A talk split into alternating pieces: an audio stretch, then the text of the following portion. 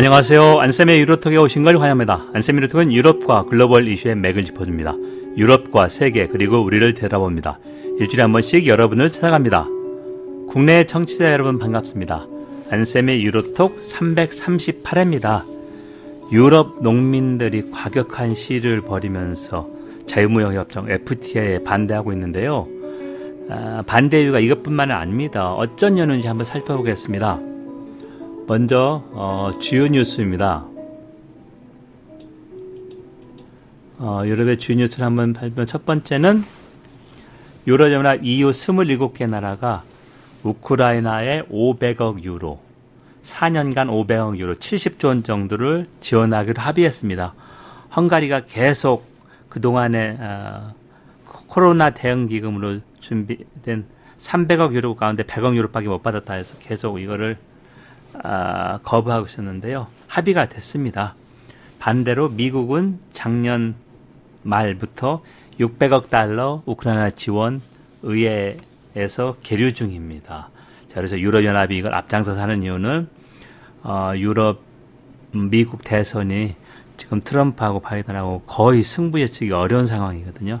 그래서 어, 트럼프가 설령 들어서더라도 이미 진행 중인 것은 취소할 수가 없으니까 아, 미국한테 압박을 넣는 그런 성격을 가지고 있습니다. 두 번째, 독일과 영국이 G7 서방 선진 7개국 가운데 올해 최저 성장 국가다. 국제통화기금 IMF가 세계 경제 전망을 했는데요. 어, 우리 성장을 올해는 2.1%라고 조금 높게 잡았습니다. LG 경제는가 가장 낮게 잡았는데 1.8%, 2023년 1.4%였었네. 원래 어, 정부에서 한게 상저하고 상반기에는 저성장 하반기에는 조금 성장이 높을 것이 했는데 어, 그렇게 되지 않았고 상저 하저 상태였습니다. 영국과 독일이 2024년은 0.4에서 0.5% 정도 그리고 영국한테 IMF 강요한 게 어, 보수당이 올해 안에 총선을 앞두고 감세를 하려고 하는데 감세를 좀 하지 말고 건강보험, 교육, 기후변화 지출을 좀 우선하라고 권고를 했습니다. 영국 보수당, 집권 보수당보다 좀 기분 나쁜 소리죠. 여러분 지금 안쌤의 유로톡을 청취하고 있습니다. 안쌤의 유로톡은 유럽과 글로벌 이슈의 맥을 짚어줍니다. 유럽과 세계 그리고 우리를 되돌아봅니다. 일주일에 한 번씩 여러분을 찾아갑니다. 오늘은 2024년 2월 첫 번째 방송입니다. 유럽 농민들이 어, 상당히 어, 격렬한 시위를 벌였습니다. 어, 생존에서 어렵기 때문인데요. 구체적으로 어떤 이유가 있나 한번 차근차근 살펴보겠습니다. 자, 그러면 시위가 어느 정도였었냐? 먼저 제일 먼저 일어난 게 어, 독일이었습니다. 1월 초부터 베를린 유명한 브란덴부르크 문 있죠. 그쪽에서 트락터 앞서면서 독일 정부 제가 균형 재정 부채 대손 장치 얘기했습니다. 헌법재판소에서 아, 코로나에 남은 돈을 기후 기후 대응하고 디지털 전에 쓰는 것은 위법이다 해서 어, 원래 농민들 아, 농기계 경유 쓰지 않습니까? 그거를 좀 계속해서 보조금 지급해서 할인해 주려고 그러는데 어, 그거를 삭감하고 했더니까 어, 농부들이 화가 나서 계속했고요.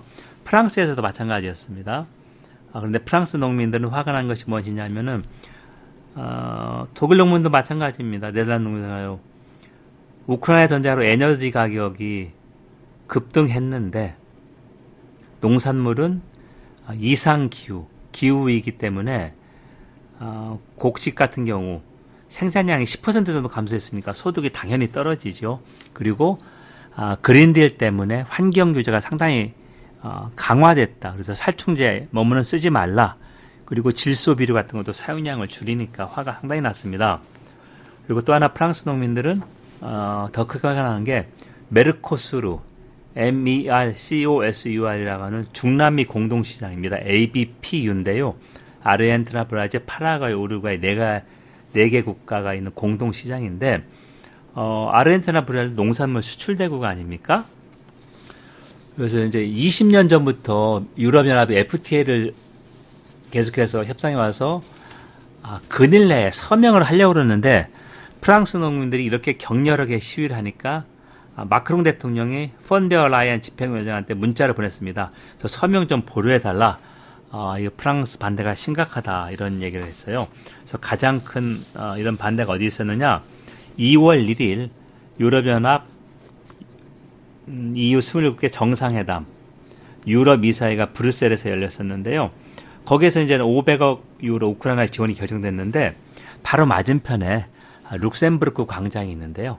거기에 트랙터 천 대 정도가 왔고 수천 명의 농민들, 그러니까 독일 농민들, 프랑스 농민들, 벨기에 농민들, 어, 네덜란드 농민들 모여서 아, 회의가 열리는 그쪽을 향해서 계속해서 트랙터로 경적을 울렸습니다. 그래서 이제 이것을 언론에서 뭐라 하냐면 우르줄라, 우르줄라는 이제 펀데어 라이언 집행위원장의 첫 이름 우르줄라, are here, 우리 여기 있다. 너 내 말 안 들면 가만 안 두겠어. 어, 경고를 한 것이죠. 어, 반대로 어, 메르코스로 그 중남미 네 개 국가의 그 FTA에서 독일은 상당히 적극적이다. 왜냐면 FTA라는 게 주고받는 건데 어, 독일을 비롯한 제조업 강대국들은 어, 자동차를 수출하고 cow versus car입니다. 어, 농산물을 받아들이자 이런 식인데 반대로 프랑스는 농산물 어, 수출이 많고 포도주 같은 게 많으니까 안 된다. 우리 농산물 시장을 지켜내야 된다. 특히 메르코스루의 농산물은 예를 들면 유럽에서는 금지된 살충제를 쓰고 어, 훨씬 더 그 환경 규제가 낮잖아요. 유럽 연합보다. 어, 그러니까 이제 농부들이 많이 반대를 했었고요. 어, 일단 예산을 한번 보겠습니다.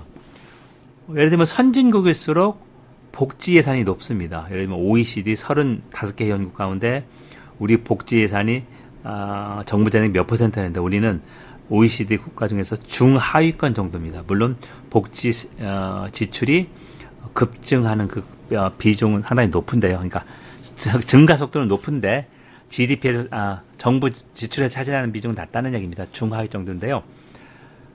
어, 유럽연합 예산은 3분의 2가 그러니까 3분의 1은 농민들 지원.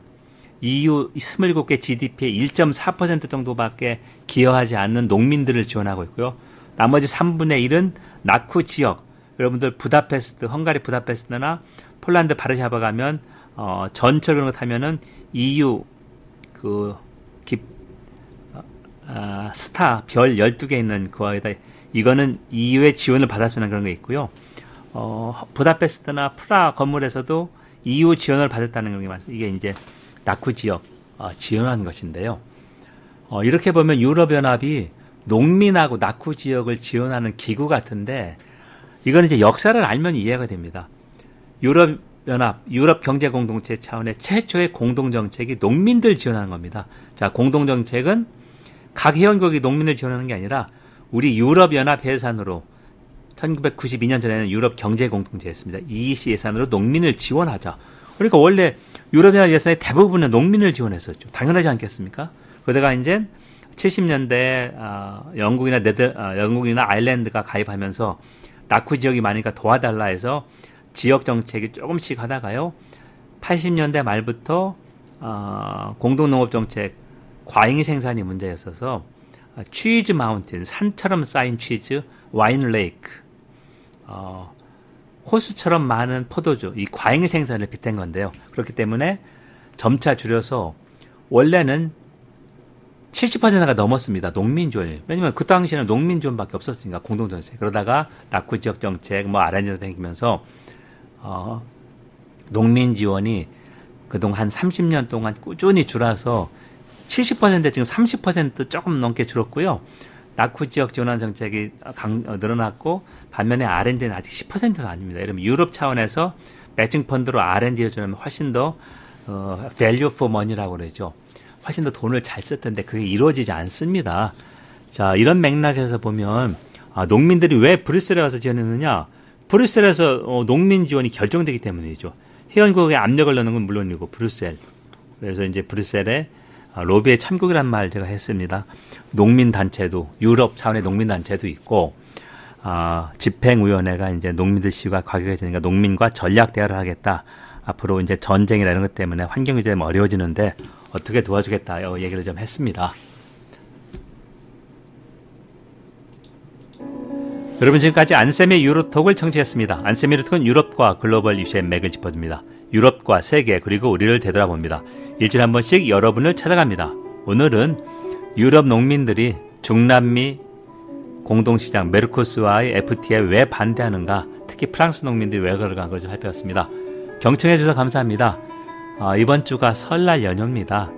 어, 가, 건강이 최고니까요. 스트레스 받지 마시고 건강 잘 챙기십시오.